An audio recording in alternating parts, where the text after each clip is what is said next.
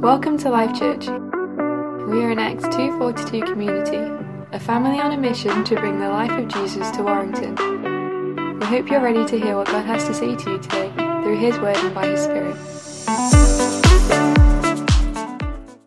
Yeah, so didn't sleep that well last night, but I'm full of caffeine. so truly, what could go wrong? Who knows? No, and uh, yeah, so normally I do kids. So this is the main difference, okay? By now, someone will have taken over and they'll have been running with it. Like literally, all you have to do is to draw a breath and they're off. It could be related to what they're supposed to be doing. So, you know, if you, if you sat there and we're talking about prayer this morning, think about praying for Ethan and Ellie and, and Daniel, because the, the youth are no better. They're no better at all. So, yes, we're continuing our series on prayer. And uh, I would like to put a little uh, caveat right now. I said yes, and then Nick said it's all about prayer. And I'm like, I'm, okay. I'm going to confess my own weaknesses by the end of this, okay? Because I find that when I'm stood in front of you, I confess everything anyway. yeah. So today, it's passionate prayer. And it's praying for brokenness with a heart to build again. So you won't find many places in our society where people would pray for brokenness. But there are things in our lives that need to be broken. There are times when we need to be broken in order for God to build again. I would like to talk about Nehemiah. I absolutely love talking from the Old Testament partly because the stories are very interesting, but also because it's 500 BC. So that's two and a half thousand years ago this guy lived. And it's just to hear the words from people from so long ago. Um, so from his lifetime, we can see that he lived when the Persian Empire was so, so powerful. So it had several provinces, and he actually lived in Susa. He was a Jew, but we can't see any evidence that he ever, before this period of time, he'd never actually visited Jerusalem. He'd never been to his homeland. He was somewhere where he hadn't planned to be. He'd been taken into exile, but he'd found himself in a position of power. So King um, Artaxerxes, um, no, yeah, it is. So um, he was he was there, and he and so Nehemiah was cupbearer to the king. So he had a, a position of influence. So now we're going to read what happened one day to Nehemiah. And so this is the report that came to Nehemiah. So the words of Nehemiah, son of Hachaliah. Now it happened in the month of Chislev in the twentieth year, as I was in Susa, the citadel, that Hanani, one of my brothers, came with certain men from Judah. And I asked them concerning the Jews who escaped, who had survived the exile, and concerning Jerusalem. And they said to me, The remnant there in the province who had survived the exile is in great trouble and shame. The wall of Jerusalem is broken down, and his gates are destroyed by fire. So at this moment, Nehemiah is hearing some very bad news. And who knows that in our lives, things can go wrong in just a moment. So up until this point, he was probably feeling that those that escaped the exile that were in Jerusalem were those that were better off than him. But those men and those women who were in Jerusalem, the walls were broken down, the gates were gone. And that for anyone at that time would have been very significant. Those people are vulnerable, they have no protection. They, and one of the words that really stands out to me is shame. And who knows the emotion that, that I think I would consider probably the worst is that word shame. And they were full of shame. Now, his first response was to pray. I really wish mine was always to pray. Mine is to flap, try fix, get cross, then pray. But Nehemiah prayed because he said, As soon as I heard these words, I sat down and wept and mourned for days.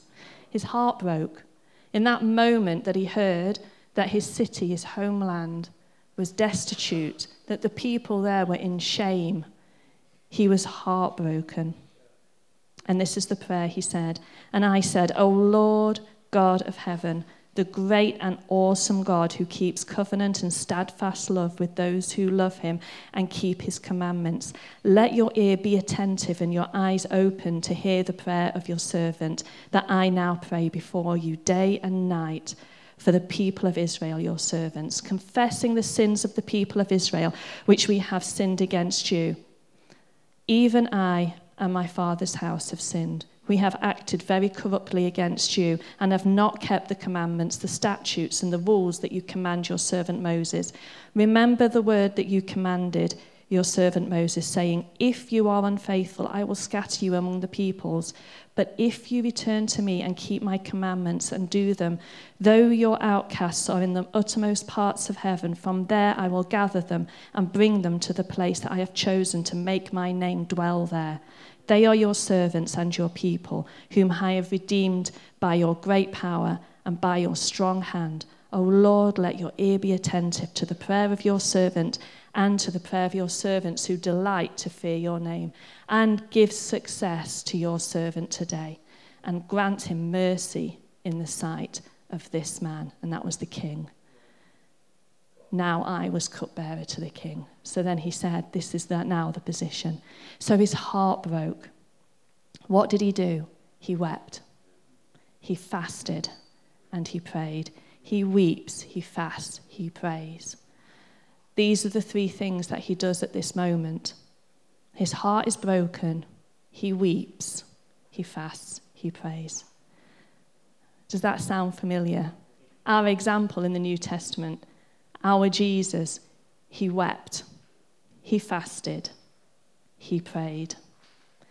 So, as we look at Jesus' emotions, he came down to earth and he became human, he became man. Now, actually, it's, it's funny because now he's back in heaven and I was reading a book actually just recently, and it was saying that sometimes we forget, we kind of imagine that Jesus was human for 33 years, and now he's back in heaven. But he's human now. He is the man in heaven. He is there at the right hand of his Father, but he's as human now as you and I are. And he was a fully emotional man. Full emotions. I think sometimes, I don't know if it's because most of us here are British, but it's almost like sometimes emotions and, you know, are almost like the, a bad thing. You know, and if someone's emotional, oh, goodness, they really need to pull themselves together, don't they? really do. Need to sort it out. But as we see Jesus through the Bible, Nick laughed at how much Bible I've got on these slides. I'm not reading all the verses. However, I just wanted to bring them up. Jesus heals two blind men. And, you know, he, there's a large crowd. They cry to him, Son of David, have mercy on us. And they tell him what they want, and Jesus had compassion. Now, this Greek word compassion, it's, it's it's like it's referring to your guts, to your intestines. That's how deeply he felt it. It moved him, it moved him right from inside himself. Another story where it talks about the healing of a leper. And it says Jesus was indignant the condition of this man and how he was living and healed him. And then Jesus raising the widow's son when he went to Nain, and then he saw how this mother's heart broke. His heart went out to her. So he is fully engaged emotionally. Now, I know when I think about emotions and I think about sinful emotions, my, my, my first thought is anger that gets out of control. That's, that's a sinful emotion, isn't it? Where anger and you act on it in a bad way. But actually, we live in a fallen world and our emotions are fallen emotions. And actually, an underreaction can also be sinful. it can also be sinful. Now, I have to be really careful with this sometimes. As part of my job, I, I sort out problems and I have people in front of me, and generally, uh, there's never a day when I haven't got at least uh, two or three people that are either very angry or crying their hearts out. So I have a lot of emotion around me all the time. Um, so I know with that, it's it's very easy to think that I need to switch off my emotions. And in some ways, I do need to be professional, but it's also important. And, and so it's about actually that we aren't to underreact sometimes because Jesus had perfect pity, he had unfiltered compassion, and he was not limited by sinful absor- self absorption. I mean, we sometimes, all of us, are so self absorbed, aren't we? In every situation, it's how is this affecting me? And it's almost like a battle that we continually have, for better or worse, to overcome that. But Jesus had that amazing set of pure emotions. So when we see Jesus, even the times when Jesus was angry and indignant, that's, that was really important, you see, because Jesus is in heaven right now doing the same thing. He's in heaven right now doing the same thing. He's in heaven fully emotional, fully involved with compassion and a heart for, for you, for all of you, for me. And wouldn't it be different in any hard situation we go through if in the next room we could actually hear Jesus praying for us? Wouldn't it? you would be hugely reassured. The Son of God is praying for you. And that is exactly what he is doing. That is where he is right now. He is interceding on your behalf. You see, um, because as we stand in the gap for things that we can see that are breaking our hearts, and we have to allow our hearts to be broken sometimes. But Jesus is also standing in the gap for us. So God also helps us in our weakness.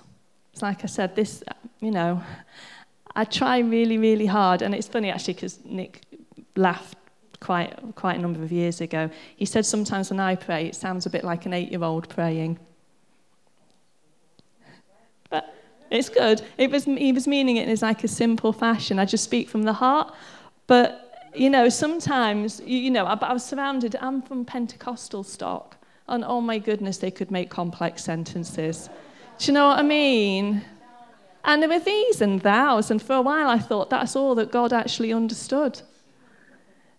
Now, you know, but in our weakness, and at the times when our heart breaks and we don't know how to form words, don't overestimate your words. Don't overestimate your words. Because, you know, if, if, if you could see the heart of a man, would you really be listening to every word he said? You'd be looking at his heart. You'd know his spirit. You'd know his heart. You know, if I could see exactly what everything about Adam right now just from looking at his heart, he could be talking away and merely I'd know it all already, wouldn't I?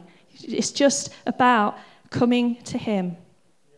In Romans 8, it says, In the same way, the Spirit helps us in our weakness. We do not know what we ought to pray for, but the Spirit Himself intercedes for us through wordless groans. And He who searches our hearts knows the mind of the Spirit, because the Spirit intercedes for God's people in accordance with the will of God. So you just come. You just come to the Father. And I love that through when it says, when it says about wordless groans. So even at those moments where that, that's literally all you've got, it could be something that you're going through personally. I remember I have a friend called Chantel, and uh, and she was funny. She she she rang me. And she she was quite adamant. Um, we need to meet up. We need to meet up. So you know we did cut McDonald's coffee like you do. And then she sat there and she she was really stressed about something, really upset, and she was desperate for me to pray. So obviously I prayed for her, but then I said, have, have you prayed about this? And she said, oh. I, I can't pray for, for, for things for me. why, why on earth not?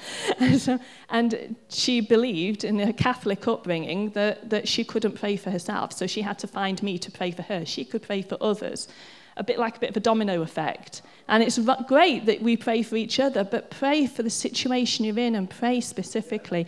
So I informed her that, that she was mistaken. She went, she went back and she spoke to a priest, and then we had coffee again. And she went, You're right. He says, You're right. And, and actually, that's happened every single time. I don't know where she's got her information from. So, and it's knowing that the emotions that you bring to God, that He's not fazed by any emotion you bring to Him.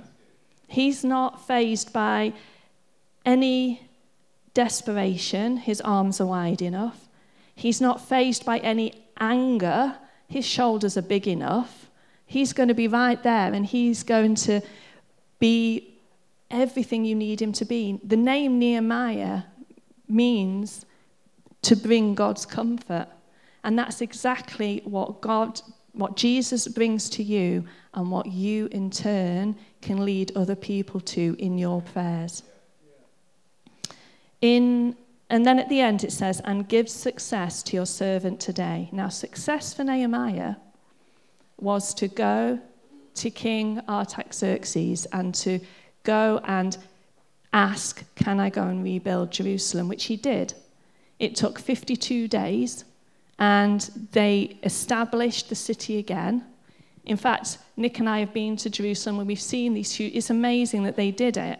The, the walls are huge. There were eight large gates. Everything was secure again. He then went back to Susa and he went back and visited later. And then Ezra came a little while later to make sure the law was established. And, and so everything was great. And that was success for Nehemiah.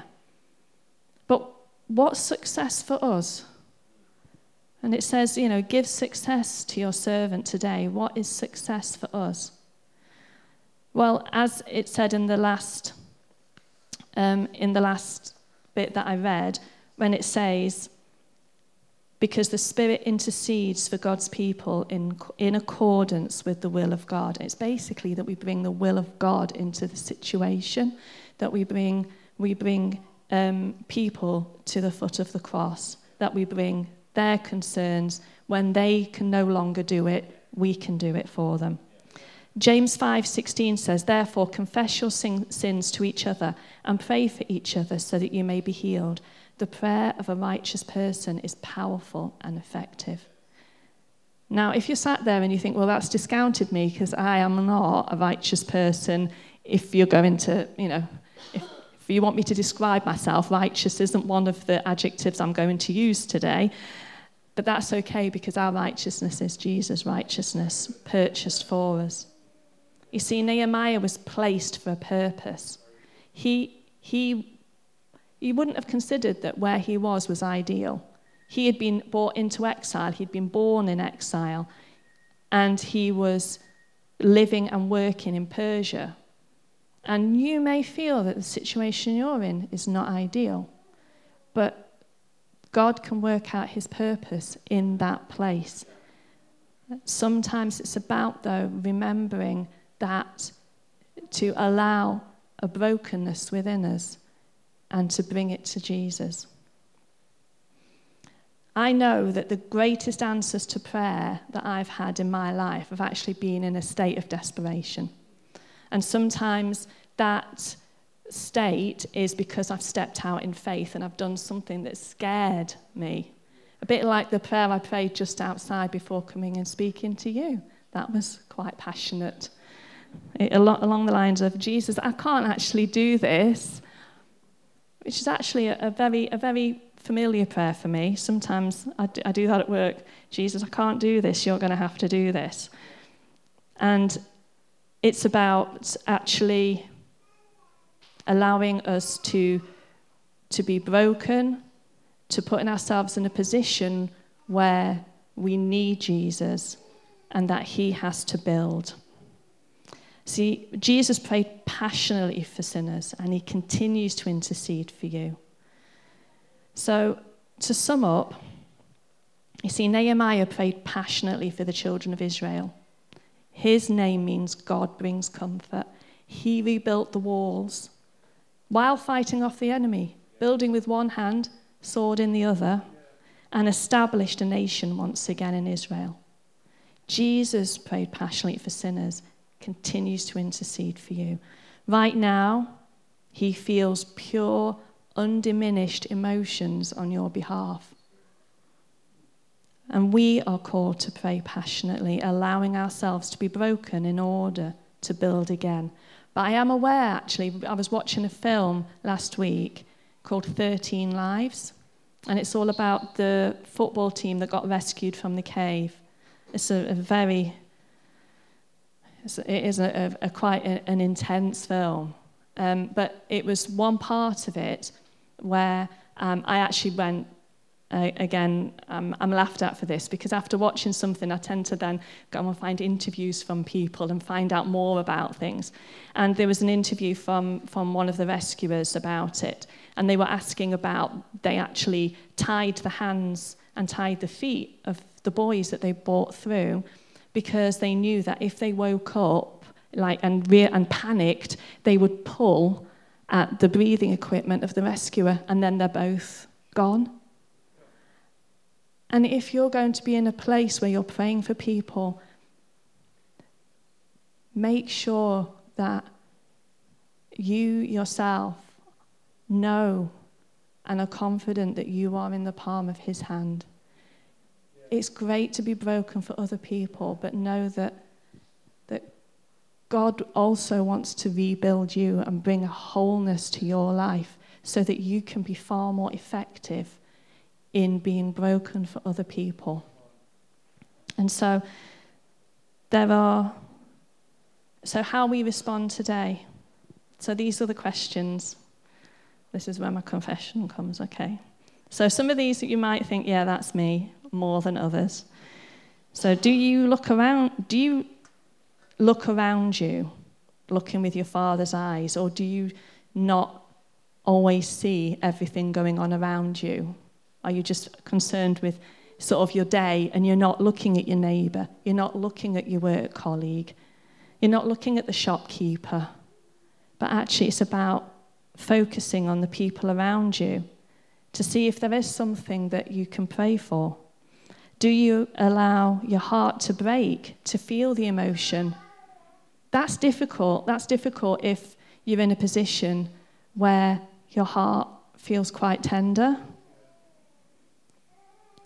are you realistic about the situation, or are you su- so super optimistic that you're a little bit not realistic enough? You see, Nehemiah had to hear that news and he had to accept it as the truth, and that that was true and that was happening.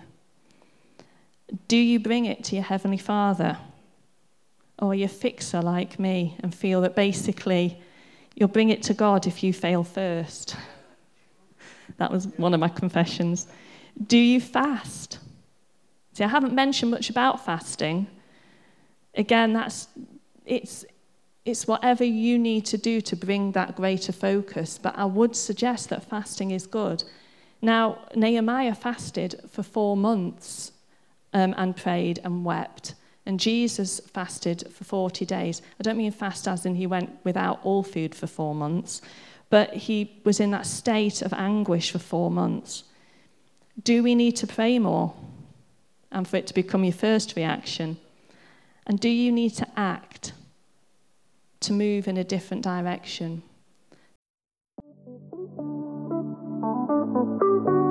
We've come to the end of this week's message. We hope you've been impacted and inspired. Keep up to date with everything that's happening by visiting our website at www.lifechurchwarrington.com.